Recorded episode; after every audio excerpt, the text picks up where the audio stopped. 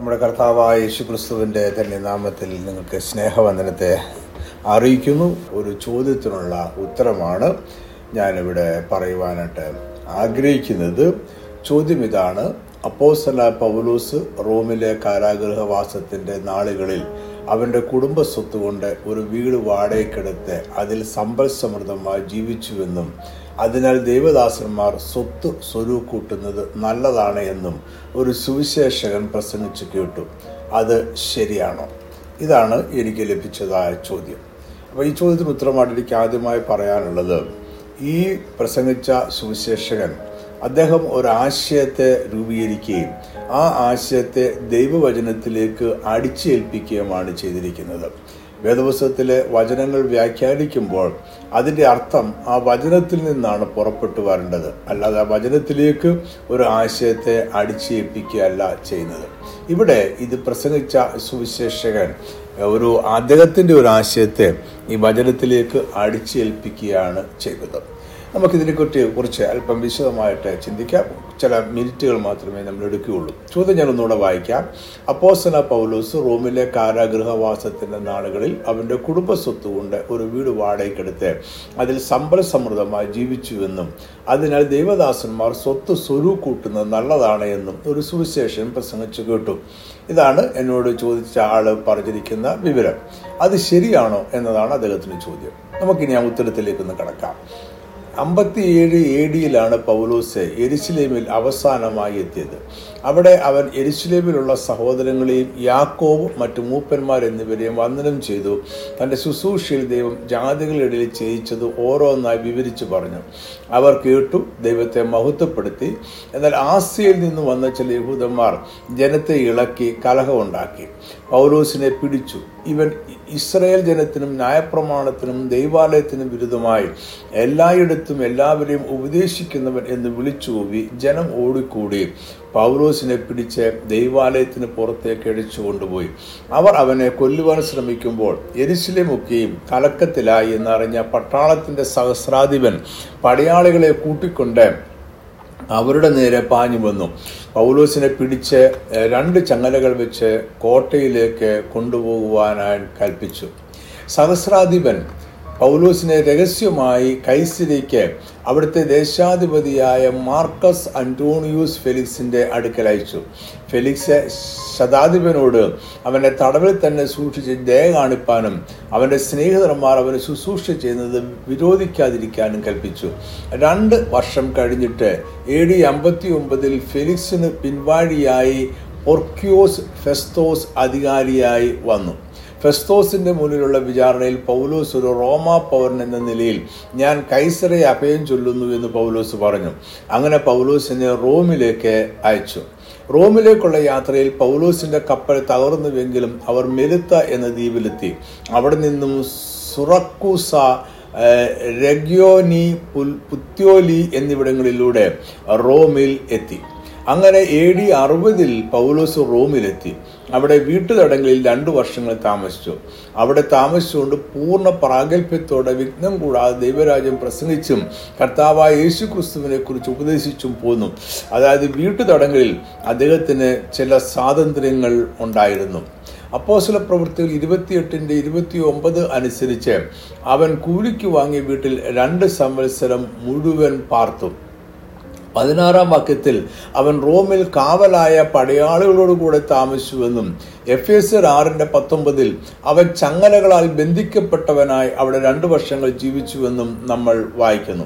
എഫേസിയർ ഫിലിപ്പിയർ കൊലോസിയർ ഫിലമോൻ എന്നീ ലേഖനങ്ങൾ പൗലോസ് റോമൻ കാരാഗ്രഹത്തിൽ അല്ലെങ്കിൽ വീട്ടുതടങ്കലിൽ ആയിരുന്നപ്പോൾ എഴുതിയ ലേഖനങ്ങളാണ്. അവിടെ അദ്ദേഹത്തിന്റെ കൂടെ സഹായികളായ തിമത്യോസും മക്കതോനക്കാരനായ അരിസ്തർഹൂസും എപ്പഫ്രാസ് ബർണബാസിന്റെ മച്ചുനനായ മർക്കോസും യുസ്തോസും അവനോടുകൂടെ ഉണ്ടായിരുന്നു. ലൂക്കോസും അവനോടുകൂടെ ഉണ്ടായിരുന്നു എന്ന് കരുതാം. ഇവരിൽ ചിലർ പൗലോസിനോടൊപ്പം തടവിലായിരുന്നു. കൊലോസിയർ നാലാം അധ്യായത്തിൽ അതിനെക്കുറിച്ചുള്ള പരാമർശമുണ്ട്. അവരെല്ലാവരും യഥാർത്ഥത്തിൽ തടവുകാരായിരുന്നുവോ? അതോ പൗലോസിനോടൊപ്പം തടവുകാരെ പോലെ താമസിച്ചുവോ എന്ന് നമുക്ക് തീർച്ചയില്ല.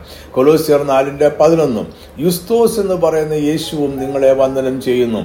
പരിച്ഛേദനക്കാരിൽ ഇവർ മാത്രം ദൈവരാജ്യത്തിന് കൂട്ടുവേല വേലക്കാരായിട്ട് എനിക്ക് ആശ്വാസമായി തീർന്നു.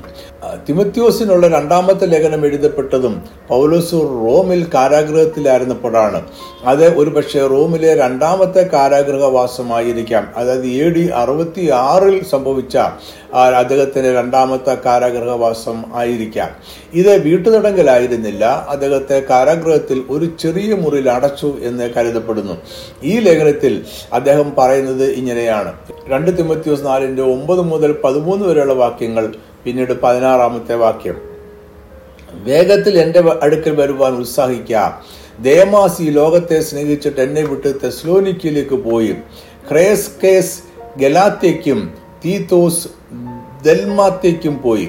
ലൂക്കോസ് മാത്രമേ എന്നോട് കൂടെയുള്ളൂ. മർക്കോസ് എനിക്ക് ശുശ്രൂഷയ്ക്കായി ഉപയോഗമുള്ളവനാകിയാൽ അവനെ കൂട്ടി കൊണ്ടുവരിക. തിഹിക്കോസിനെ ഞാൻ എഫസോസിലേക്ക് അയച്ചിരിക്കുന്നു. ഞാൻ ത്രോവാസിൽ കർപ്പോസിന്റെ പക്കൽ വെച്ചു പോന്ന പുതപ്പും പുസ്തകങ്ങളും വിശേഷാൽ ചർമ്മലിഖിതങ്ങളും നീ വരുമ്പോൾ കൊണ്ടുവരിക. പതിനാറാമത്തെ വാക്യം എന്റെ ഒന്നാം പ്രതിവാദത്തിൽ ആരും എനിക്ക് തുണനിന്നില്ല എല്ലാവരും എന്നെ കൈവിട്ടു അത് അവർക്ക് കണക്കിടാതിരിക്കട്ടെ. പത്താം വാക്യത്തിലും പതിനാറാമത്തെ വാക്യത്തിലും പൗലൂസിനെ മറ്റുള്ളവർ വിട്ടുപോയതിനെ കുറിച്ച് അദ്ദേഹം എഴുതി. ഇത് സുവിശേഷകളെ സംബന്ധിച്ച് അവർ ദൂരദേശത്തേക്ക് പോയതാകാം ചിലർ ആപത്തിൽ ഉപേക്ഷിച്ചതുമാണ്. പതിമൂന്നാം വാക്യത്തിൽ തണുപ്പ് കാലത്ത് ഉപയോഗിക്കുവാനായി പുതപ്പ് അദ്ദേഹം ചോദിക്കുന്നു. ഇതെല്ലാം പൗലോസിന്റെ റോമിലെ കാരാഗൃഹവാസത്തിന്റെ ചിത്രങ്ങളാണ്. ഇവിടെയെങ്കിലും സമ്പൽ സമൃദ്ധമായ ഒരു ജീവിതം പൗലോസ് നയിക്കുന്നതായി കാണുന്നില്ല. പൗലോസിന്റെ സുവിശേഷ വേലയെ എപ്പോഴും സഹായിച്ചിരുന്ന ഒരു സഭയായിരുന്നു ഫിലിപ്പയിലേത്. അദ്ദേഹം റോമിലായിരുന്നപ്പോഴും അവർ അദ്ദേഹത്തെ സഹായിച്ചിരുന്നു.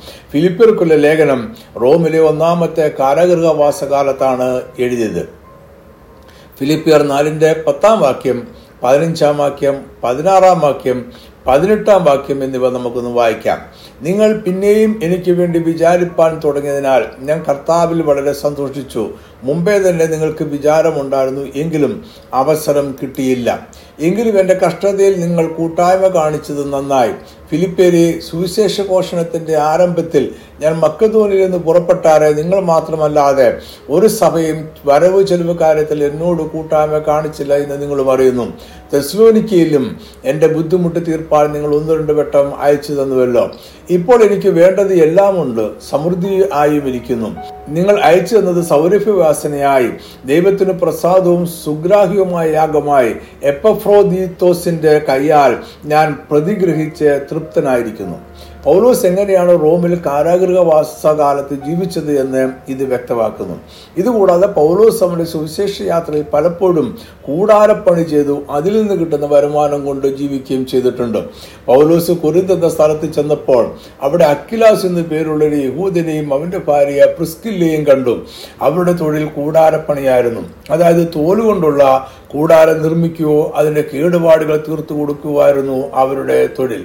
പൗലോസിനും ഇതേ തൊഴിൽ അറിയാമായിരുന്നതിനാൽ അദ്ദേഹം അവരുടെ കൂടെ താമസിച്ചു അവരോടൊപ്പം അതേ തൊഴിൽ ചെയ്തു. അതേസമയം തന്നെ പൗലോസ് കുരുന്തിൽ സുവിശേഷം അറിയിക്കുകയും ചെയ്തു.